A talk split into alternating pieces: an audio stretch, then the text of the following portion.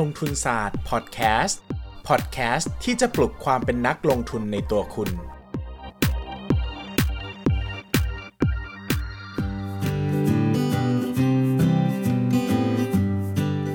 สวัสดีครับ ยินดีต้อนรับเข้าสู่รายการลงทุนศาสตร์พอดแคสต์ครับ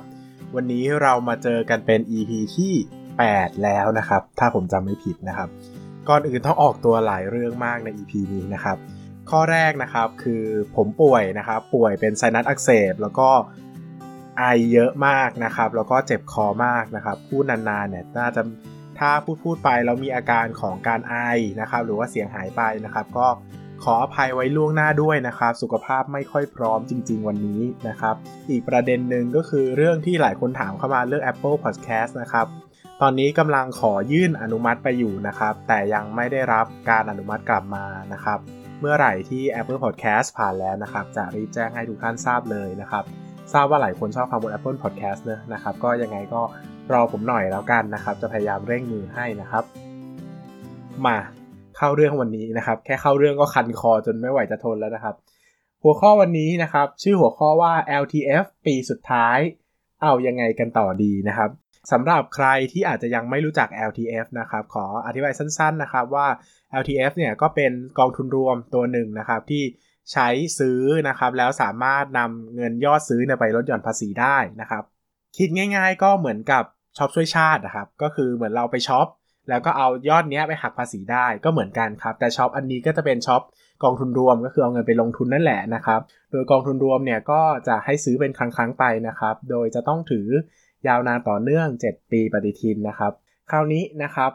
กฎหมายการใช้ LTF เพื่อลดหย่อนภาษีเนี่ยจะถูกประกาศผ่านกฎกระทรวงมาเรื่อยๆนะครับจนกระทั่งฉบับล่าสุดเนี่ยกำหนดไว้สามารถใช้ได้ลดหย่อนจนถึงปี 2562 นะครับ แล้วหลังจากนั้นก็ไม่มีประกาศไม่มีกฎกระทรวงนะครับ ไม่มีประกาศอันใหม่ผ่านออกมานะครับ นั่นก็หมายความว่าจะยกเลิก LTF เนี่ยตั้งแต่ปี 2563 เป็นต้นไป หรืออีกในหนึ่งก็คือปีนี้ยปี 2562 เป็นปีสุดท้ายที่จะสามารถใช้ได้แล้วนะครับคำถามที่เกิดขึ้นมากนะครับ ก็คือว่าอ้าวพี่ LTF ยกเลิกแล้วเอายังไงกันต่อดี ปีนี้จะซื้อดีไหม แล้วปีหน้าจะต้องซื้อไหมนะครับ ซื้ออะไรมาแทน LTF ได้บ้างนะครับ ข้อ1นนะครับ ปีนี้นะครับก็สามารถซื้อได้ตามปกตินะครับ ใครอยากลดหย่อนภาษีก็ซื้อ LTF ได้นะครับ เลือก LTF ที่เหมาะสมกับตัวเองนะครับ ใครที่จะซื้อ LTF แนะนำให้ไปฟัง episode ที่ 6 กับ 7 ควบคู่กันไปด้วยนะครับ คือซื้อ LTF อย่างไรให้กำไร 3 ต่อนะครับ แล้วก็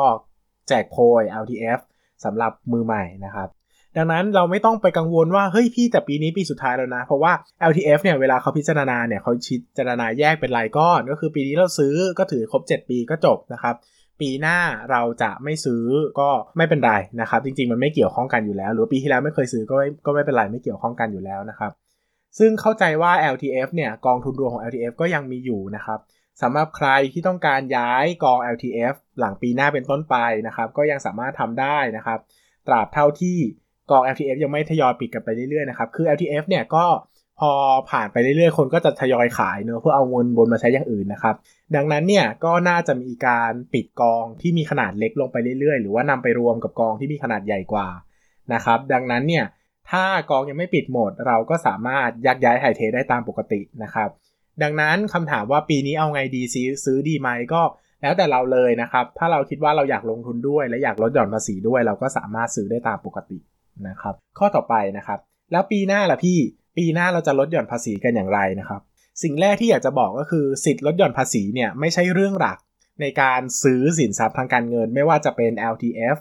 RMF หรือว่าประกันชีวิตประกันสุขภาพนะครับ ปัจจัยหลักในการซื้อก็คือตรงตามสินทรัพย์นั้นๆ เช่น ซื้อ LTF เพื่อลงทุน ซื้อ RMF เพื่อวางแผนเกษียณ ซื้อประกันเพื่อป้องกันความเสี่ยงในชีวิต แต่เราไม่ได้ซื้อสินทรัพย์เหล่านั้น เพื่อใช้ลดหย่อนภาษีเป็นหลัก ดังนั้นใครซื้อเพื่อลดหย่อนภาษีเป็นหลัก ระวังว่าจะได้ผลประโยชน์ทางภาษี แต่ไปเจอผลเสียด้านอื่นแทน เช่น บางทีเราไปซื้อกองทุนรวมหุ้น แต่เรารับความเสี่ยงจากหุ้นไม่ได้ขาดทุนเราก็เสียใจ หรือเช่นประกันบางทีเราซื้อประกันเยอะแยะเลยเพื่อเอาไปลดหย่อนภาษี แต่ลืมไปว่าจริง ๆ แล้วเราไม่ได้ต้องการครอบคลุมความเสี่ยงมากมายขนาดนั้น หรือประกันบางตัวก็เป็นซื้อทิ้งจ่ายทิ้งกลายเป็นว่าเราประหยัดได้ 20%แต่เสียเงินไปทั้งก้อนเลย แบบนี้เป็นต้นนะครับ ดังนั้น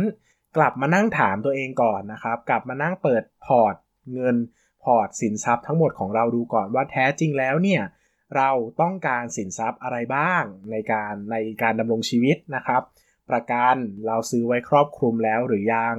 ถ้าครอบคลุมแล้วก็ลดหย่อนเท่าที่มี ถ้ายังไม่ครอบคลุมก็เลือกแบบที่มันครอบคลุมเหมาะสมซื้อเพิ่มแล้วไปลดหย่อนได้นะครับ วางแผนภาษี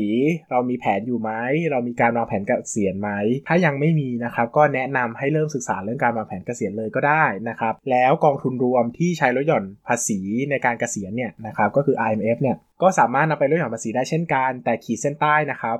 IMF เนี่ยมีเงื่อนไขในการลดหย่อนภาษีที่ค่อนข้างยากกว่านะครับ เนื่องจากจะต้องซื้อทุกปีต่อเนื่องกันขาดได้ไม่เกิน 2 ปีติดก็แปลว่าต้องซื้อทุกปีขาดได้ปีเว้นปีนะครับ จนซื้ออย่างเงี้ยไปเรื่อยๆ จนถึงอายุ 55 หรือในอีกกรณีหนึ่ง ถ้าเราอายุ 55 ตั้งแต่ต้นแล้วนะครับ ก็ต้องถือครองให้ครบ 5 ปีนะครับ ดังนั้นนี่เงื่อนไขของ RMF นะครับ ถ้าเป็นเด็กๆ คือถ้าอายุยังไม่ถึง 50 เนี่ย ผมว่าเงื่อนไขค่อนข้างจะซับซ้อนแล้วก็ละเอียดมากพอสมควร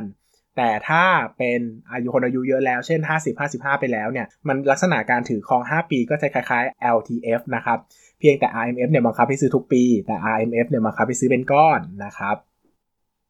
สรุปว่านะครับเราต้องกลับไปดูว่าเฮ้ยทุกวันนี้เราวางแผนเกษียณด้วยวิธีไหน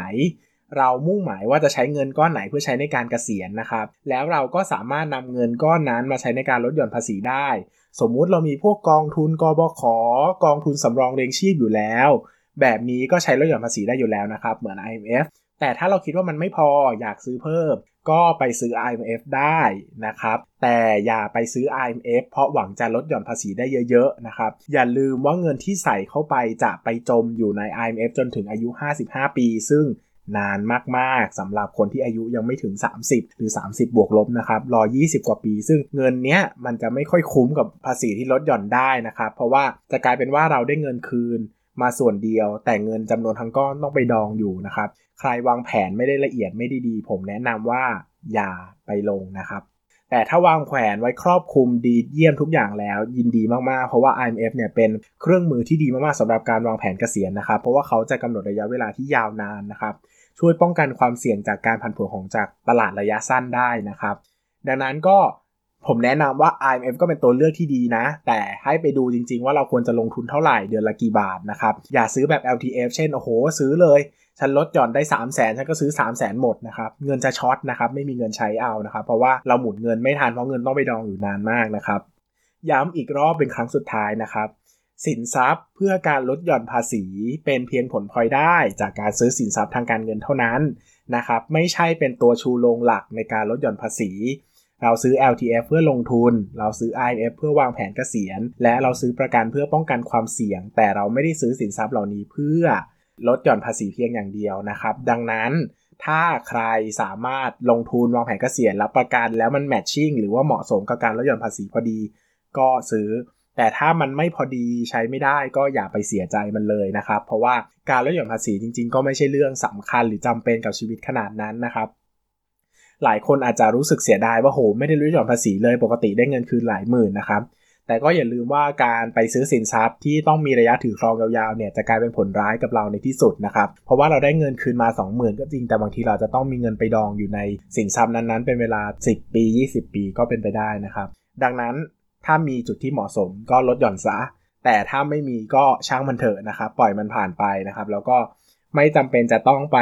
ลดหย่อนมันทุกอย่างเท่าที่มีนะครับ จริงๆ สมัยนี้ก็มีลดหย่อนภาษีหลายอย่างให้เลือกนะครับ เช่นช็อปช่วยชาติก็ยังมีอยู่ในบางหมวดนะครับ เช่นหนังสือก็ยังช็อปช่วยชาติได้นะครับ หรือว่าเที่ยวเมืองรองนะครับ ใช้จ่ายซื้ออุปกรณ์สินค้ากีฬาอย่างเงี้ยนะครับ หลาย ๆ อย่างนะครับ สามารถนำไปใช้ลดหย่อนภาษีได้สินค้าการศึกษานะครับ ก็เลือกดูเอาที่เหมาะสมกับตัวเองล้วกันนะครับ อย่าไปมุ่งเน้นแต่การลดหย่อนภาษีเพียงอย่างเดียวนะครับ ก็ดูสถานะทางการเงิน แล้วก็ความเหมาะสมของพอร์ตการลงทุนของเราด้วยนะครับ ไม่งั้นจะกลายเป็นว่าได้นิดเดียวแต่เสียเยอะแยะมากมาย ซึ่งไม่คุ้มเลยนะครับดังนั้นก็ฝากไว้เท่านี้นะครับว่าลดหย่อนได้ก็ลดหย่อนนะครับ ลดหย่อนไม่ได้ก็ช่างมันเถอะนะครับ หลักการคิดสำหรับคำตอบที่ว่า LTF ปีสุดท้ายเอาอยัางไงต่อดีก็มีอยู่เท่านี้เองครับ ขอบคุณมากครับ